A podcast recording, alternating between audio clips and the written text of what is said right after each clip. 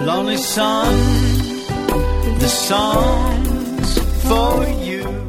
Talk about rewards this morning. And the reason I want to talk about rewards is because we work for results. We say we don't, but we work for results. We know we're not supposed to work for results, but we still work for results. We know we're not supposed to express negative emotions, but we still express negative emotions. We know that we're not supposed to feel superior to others, that we're supposed to humble ourselves and find our place in the great ray of creation, realize our nothingness, and we don't do that. As a matter of fact, we don't do anything that this work says to do. It's sad, but we don't. And the reason we don't is because we can't. And the reason we can't is because we can't do. But for some strange reason, we keep forgetting that. The strange reason we keep forgetting that is that we continually forget ourselves. And if you can't remember yourself, how can you possibly remember this work? How can you possibly connect your condition up with the work? I don't see how it can be done. Someone was telling me the other day that they had run into a person who left here about five or six years ago and gone to another group. And they had done so well in that group that they had some experience and they felt it in every center.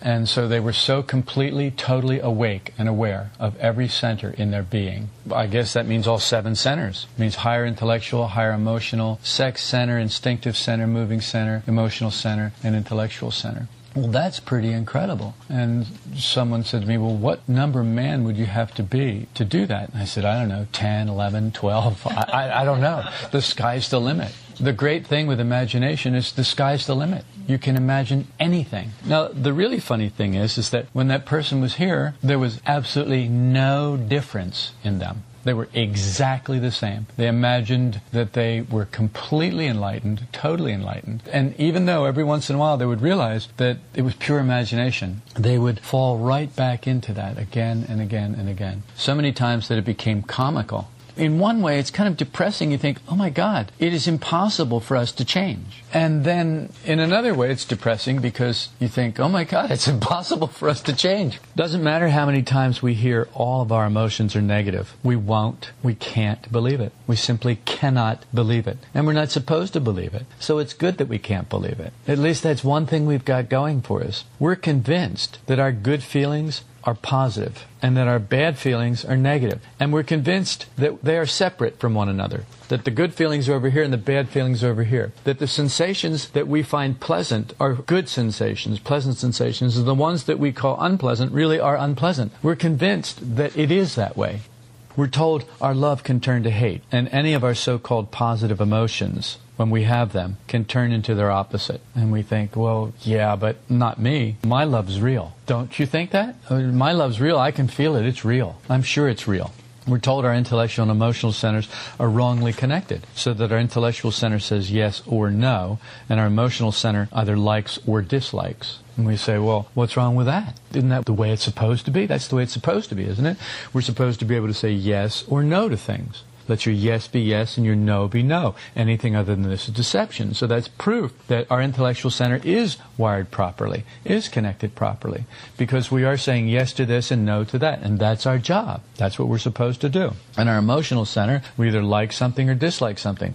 What's wrong with that? Isn't that what we're supposed to do? We're told that the higher intellectual and higher emotional centers include opposites, so that the higher intellectual center says yes and no, while the emotions from higher emotional have no opposites in them. And we say, well, then that's where I am. That's how it is for me. I say yes and no at the same time. And I see that everything is the same. And all of my emotions have no opposites because they're real emotions. And this is what we do with this teaching. This is what we do. And it's not just this teaching. This is what we do with all teachings. Everything. Every church, every religion, every school of thought, every philosophy, everything on this planet is taken the same way because it's taken by the people on this planet. And the people on this planet are not awake. The people on this planet are sleeping machines. You are on this planet. I am on this planet. We are sleeping machines. Oh, surely not. We're more awake than those other people. I can find people who are more asleep than I am. Yes, but that doesn't awaken you at all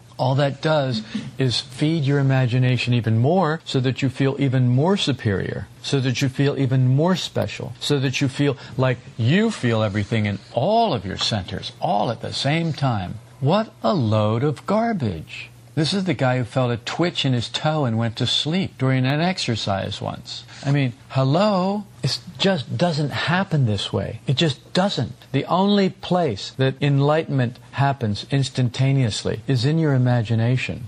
The only place that enlightenment happens over a number of years is in your imagination. Enlightenment doesn't happen. It just doesn't. The number of people claiming real emotions proves that we don't understand what this work teaches about emotions. We imagine we can produce or manufacture positive, real emotions apart from higher emotional center or that we are properly connected to higher emotional center and receiving positive emotions at will. We think that we actually have something to do with it. This is the thing. It's like what we're working toward is conscious love. Okay, well, I'll work toward conscious love. All right, I love consciously now. I found this one person and I consciously love this one person. So now you have generated, you have produced a positive emotion. That's really what you're saying. But that's not what this work teaches. That's not what this work teaches at all. That's not what esotericism teaches. That's not what anything real teaches. One moment of sincere self observation will obliterate that warped illusion instantly, but not forever. That's the problem. Not forever. It's something that will need to be done many, many times. You will have to have that sincere moment of self observation that will obliterate that warped delusion that you can create your own positive emotions. Get this straight. You can't create anything. You did not create yourself, and you cannot create anything about yourself. We fall prey to imagination because we're always looking for an easier, softer, faster way to get where we think we want to be. And where we think we want to be is not really where we need to be. Where we think we want to be is a product of our intellectual center, which is wrongly connected, that tells us, well, we should be here, we should be there. Or it's a product of our wrongly connected emotional center that feels like this would be a good thing and feels like that would be a good thing and feels like that over there would be a bad thing. So if you listen to this broken emotional center, then all suffering is bad. And the only thing that's really good is hedonism and pleasure. If you listen to the emotional center, then you should only do what you like and you should never do what you don't like. And if you listen to the broken intellectual center, then you'll say yes to this and no to that. Based on what? Based on some form of logic that it comes up with based on life. This is not what this work teaches. All of this is born and bred in the false personality. The part of us that is acquired, that we acquire in life, that's built by life, that's built by life, for life. We've seen those commercials, well, not commercials, but kind of spoofs on, uh, it's a Chevrolet thing, is the body by Fisher, and then you'll see some guy with a big beer gut says body by Budweiser. Well, this false personality is body by life. This is what life has built. And it's just as ridiculous as the guy with the beer gut, body by Budweiser. The false personality. We always come back to the false personality. And the reason we always come back to the false personality is Ouspensky said it beautifully. Everything is false personality. Find out what isn't. Well, if everything is false personality, how can you possibly find out what isn't? I don't know that, but it's an instruction. And the question is, can you follow that instruction? Can you try to find out what isn't false personality? Yes, you could try. How would you do that? Well, by finding out what is false personality. Just find out what is false personality. And after you've done that, maybe you'll stumble upon what isn't. At least it'll have you looking in the right direction. But as it is, we look like, well, that's not false personality. We already know what isn't false personality. We've already found what isn't us. I'm not false personality. That's how we think.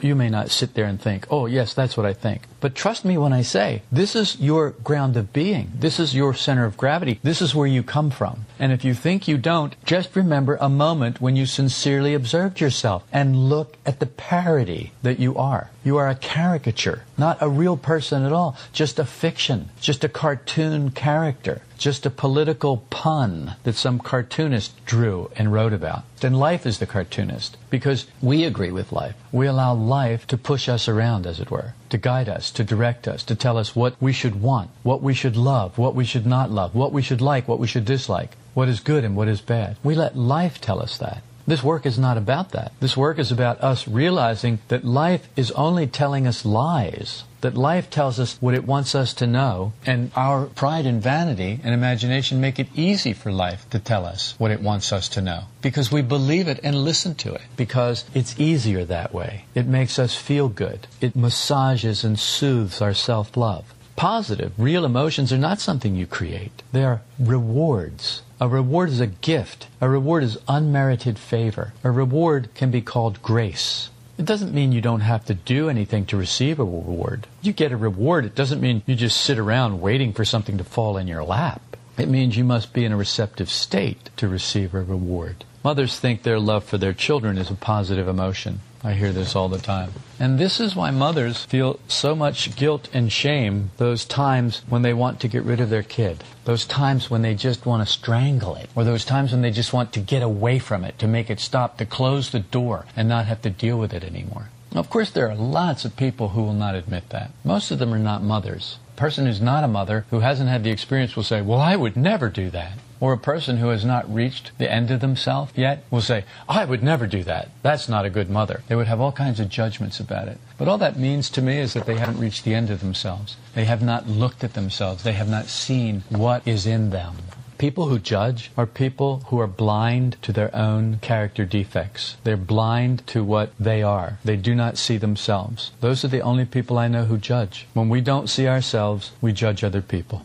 If we work against negative emotions, if we work at not identifying, if we work at trying to remember ourselves when life is turned against us, the easiest thing in the world is to love someone when they're easy to love. The easiest thing in the world is to be happy when life is going your way. The easiest thing in the world is to have positive, wonderful, good feelings when everything's going nicely for you. But that's not the time that this work asks you to remember yourself. Oh, it's a good idea to remember yourself then, because if you can remember yourself then, the first thing you'll do is you'll start to calculate second force. You'll start to realize that all these happy, nice feelings you have right now are going to change. And that the more attached you get to them and the more you cling to them, the more painful and miserable it's going to be when they do change, when they do go away. Then you're going to desire that and want that and cling to that as it disappears. And you're going to suffer because of that. And it won't be useful, necessary suffering. It'll be the same useless, unnecessary suffering you did the last time that all of those happy, nice feelings went away and were replaced by the crap feelings that life brings to us from time to time.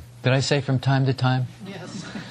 I guess I meant it the other way around. The good feelings life brings to us from time to time. The crap feelings are the ordinary feelings. I love the people who think, oh, well, I don't want anything to do with that. All my feelings are great. Yeah, okay. Well, that's wonderful. You just keep taking that drug, keep smoking that stuff, keep doing whatever it is you're doing. Stay right there in the bar, sucking down imagination for as long as you can afford it.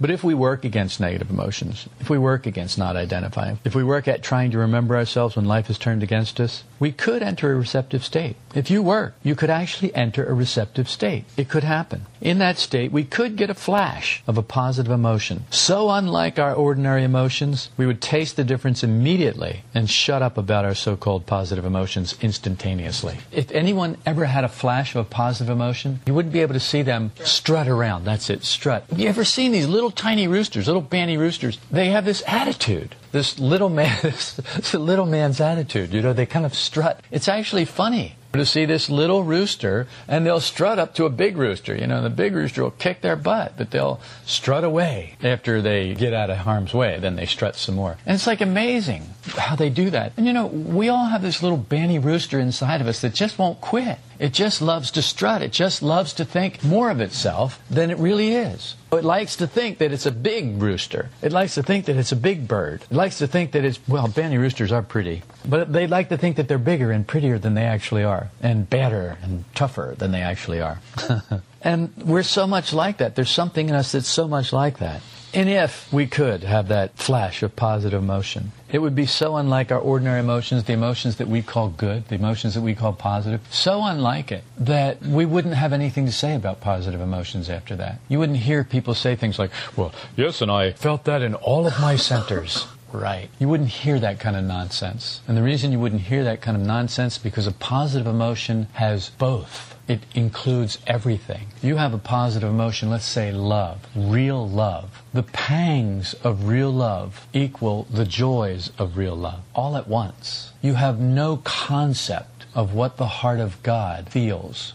And if you get a flash of it, it will shut your mouth. You will be hesitant to tell anyone you love them. You will be hesitant to say you love lima beans. You won't be hesitant. It will be impossible for you. You wouldn't be able to use the word the way we use the word.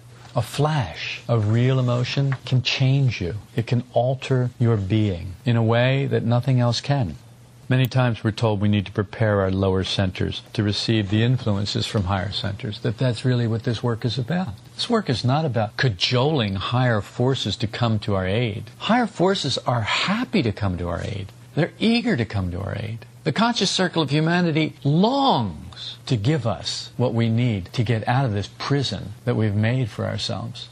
Just think of the story of the prodigal son, where the son finally, after he squanders everything that his father gave him, turns his life into pure misery. He finally, one day, comes to himself. He wakes up and he looks at everything and he says, This is insane. I've ruined my life. I could go back to my father's house. I could work as a servant and eat better than I'm eating here. That's it, I'm going back. And so he leaves everything and he heads back. And while he's still on the road, yet a long way off, his father rushes down the road to meet him, puts a ring on his finger, shoes on his feet, and a robe on him, and he welcomes him back. This is what the conscious circle of humanity feels for us. And we are the ones who have reduced ourselves to feeding pigs, to longing to eat their swill and their slop. Because you see, what we work for in this world is swill. It's slop. It's what the world feeds to pigs to fatten them up for the slaughter. This life is just feeding you this to fatten you up for the slaughter. And nothing fattens you up better than pride. Nothing swells your head, swells you like pride and vanity. And we have a steady diet of it on this planet. Pride and vanity and imagination.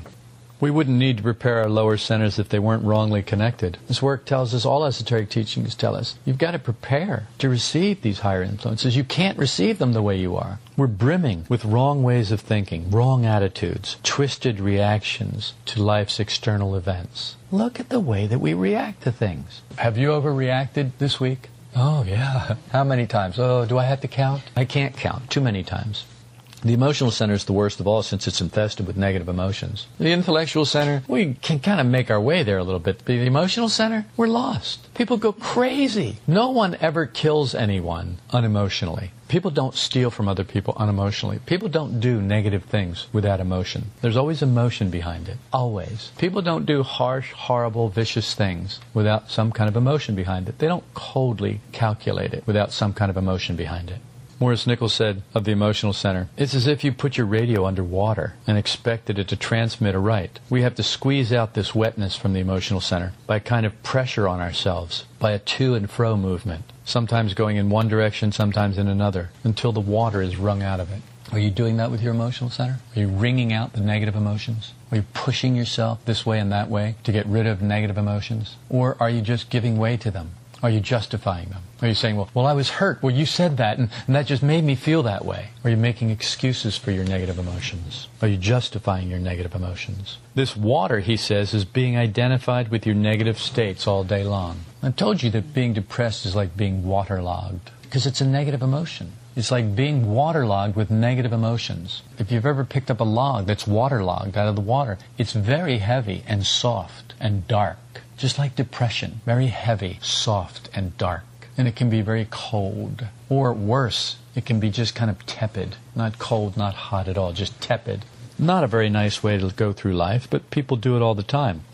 The state of our emotional center is based in violence. That's it. Our emotional centers are based on violence. All negative emotions, all of our ordinary emotions, all of them lead down to violence. We don't agree with that. We think that this emotion will not lead to violence we think that our love will not lead to violence. And yet, our love leads to violence more than any other emotion because we expect more from the object of our love, which is just the opposite of love. That's not love at all. As we read yesterday in The House on the Rock, that's lust. Lust turns inward. What is it going to get me? Love turns outward. What can I do for you? We can't seem to get this through our heads. We have justifications, reasons, and excuses for every negative emotion that carries us away. And they do carry us away. They just drag us down like into a pit of quicksand. And some of them, it's like a trap door opens up underneath us and we just fall into it. It happens so quickly. Some of them we just get sucked in slowly. Love is one of the ones that sucks us in slowly.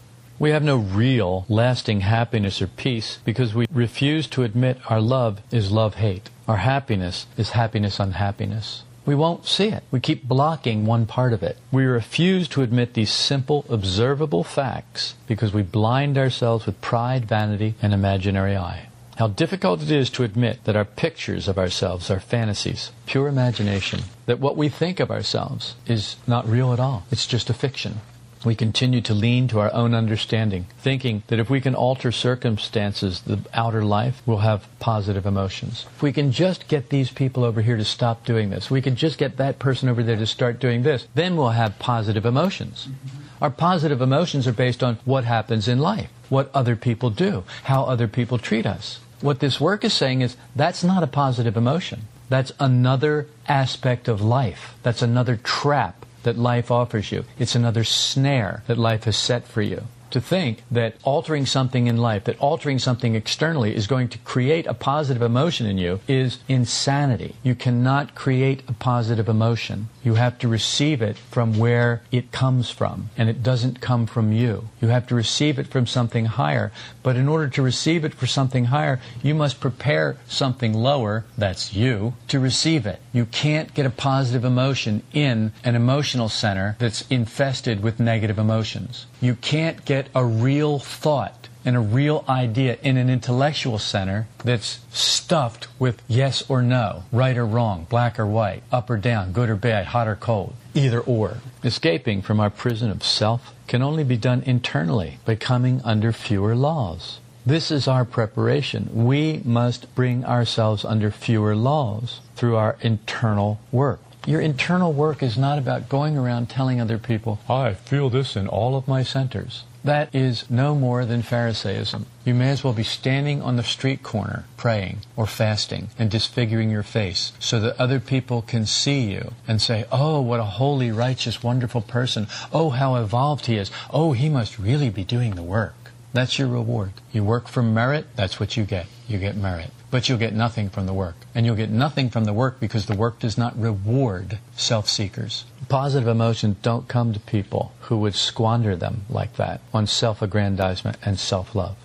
We live under 48 orders of laws, and if we're very negative, we're under 96 orders of laws. We're seeds full of unrealized possibilities. That's all, just seeds. What good are seeds? Really, they're no good at all. They're worthless. Leave seeds long enough, and they'll spoil. They lose their efficacy. You don't plant a seed under the proper circumstances, if a seed doesn't die and fall into the ground, it can't bear fruit. We're seeds that refuse to die and fall into the ground. We're seeds that keep on struggling to be alive instead of struggling to die so that we can have the rebirth or the new birth and become the new man. Esoteric teachings turn us in the right direction to get this disordered state set right so that we can realize our possibilities. But being turned in the right direction is not the same as moving in the right direction. And how many times do we have to be turned in the right direction? You have to be turned in the right direction several times a day. Unfortunately, there's just nobody around to do it for you. So you have to do it. But you're too busy. You're too busy in life to turn yourself around in the right direction. Gurdjieff said, I want a man to reach a stage of understanding this work so that he can be bent, twisted, and turned, and yet he will always point in the same direction. The reason Gurdjieff wanted that was because that is the only way. It doesn't matter what life throws your way you have got to turn in the right direction every single time. It doesn't matter how horribly life treats you. It doesn't matter. All that matters is that you have something in you that can constantly find true north, that can constantly turn in the right direction, that can constantly, no matter which way it's twisted and bent and moved by life, it can always come back to the right direction. That's what we need to be working on inside of ourselves. That's what we need to be finding inside of ourselves. Not ways to boast about how many centers we can feel. Not ways to boast about how wonderful we are. Not ways to boast about how much better we are than anyone else. How much better our work group is than their work group how much better our teacher is than their teacher, how much better our this is than their that is. That level is exoteric. It's absurd. Give it up. Let it go. Run from it. Flee from it. Only by practicing these ideas internally and externally, with ourselves and other people, can we reach a point where nothing outside will move us. It's not easy. If it was easy, everyone would have done it already. If it was easy, we'd all be walking around like little banny roosters saying, I feel that in all my centers. You don't, most people cannot even tell you what their centers are. And for you to feel your center, that is the most absurd thing I've ever heard in my life. Where did you feel that? Well, I felt it in my sex center. Oh, really? And where's that? Well, right down here. Oh, is that right? And your intellectual center, I suppose that's up here. Well, yeah, that's right up here in my head. And your emotional center, that's over here. Yeah, that's right. That's right. And where's your moving center? Oh, it's uh, right down here. Yeah, here it is. And uh, your instinctive center, well, that's over here. You know, this is one of the first things you're taught in this work is don't try to locate these centers. That's all figures. It's all blackboard stuff. Don't make a fool of yourself by taking the blackboard stuff and rubbing yourself on the blackboard. Say, oh, you're the eraser on the blackboard now. So you use yourself to wipe everything off the blackboard and get it on you, so now you're enlightened. That's not how it works. This has to be internal and external, with yourself and with other people. We're full of I's that hate these ideas and try to sabotage us from every single direction. Full of I's that absolutely hate these esoteric ideas, loathe them, want to destroy them, would do anything to get rid of them. If you don't know that, you need to observe yourself. They know that they'll have to die if the ideas find a place in us from which we live life. If you can start living life from these ideas, you're dead. You're signing your own death warrant. You will become less. You will diminish. Your false personality will become passive. It will fade away. It will start to lose its grip. And I'll tell you, that can be frightening. That can be absolutely frightening. But don't worry because the I's that hate this work, that hate these ideas, they'll fight for you. They'll fight to keep your false personality active. We've got to give up our belief in imaginary I. If we're going to rid our emotional center of negative emotions, we've got to give up our belief in imaginary I. All these changing emotions that turn from love to hate when things don't go our way, they all have to go. All these changing emotions that turn from happiness to unhappiness when things don't go our way, when our work doesn't go our way, when this doesn't go our way or that doesn't go our way. Hate offers us control and power over negative states. That's what it offers us. But it never delivers lasting peace or lasting happiness because it's a weakness that rots our souls. Hate is a weakness that rots your soul. The false personality believes it's a strength that gives you control, that keeps you from suffering. Because love is suffering. Because there is suffering in love. Oh, yes, there's great joy in love. There's also great suffering in love, real love. And to ward off that great suffering, we often employ hate, dislike, annihilation, excommunication. We are between two things. We must choose the higher every moment of every day, or the work will grow cold in us and we'll go back to sleep. The danger of going to sleep is you never know when you're going to wake up again because you don't have any control over that. It's not up to you when you wake up. If it was, you could wake up right now, but you can't. The only thing you can do right now is say you're awake, but you can't wake up. Think about it. You light up instant matter. What's part of a cosmic ladder?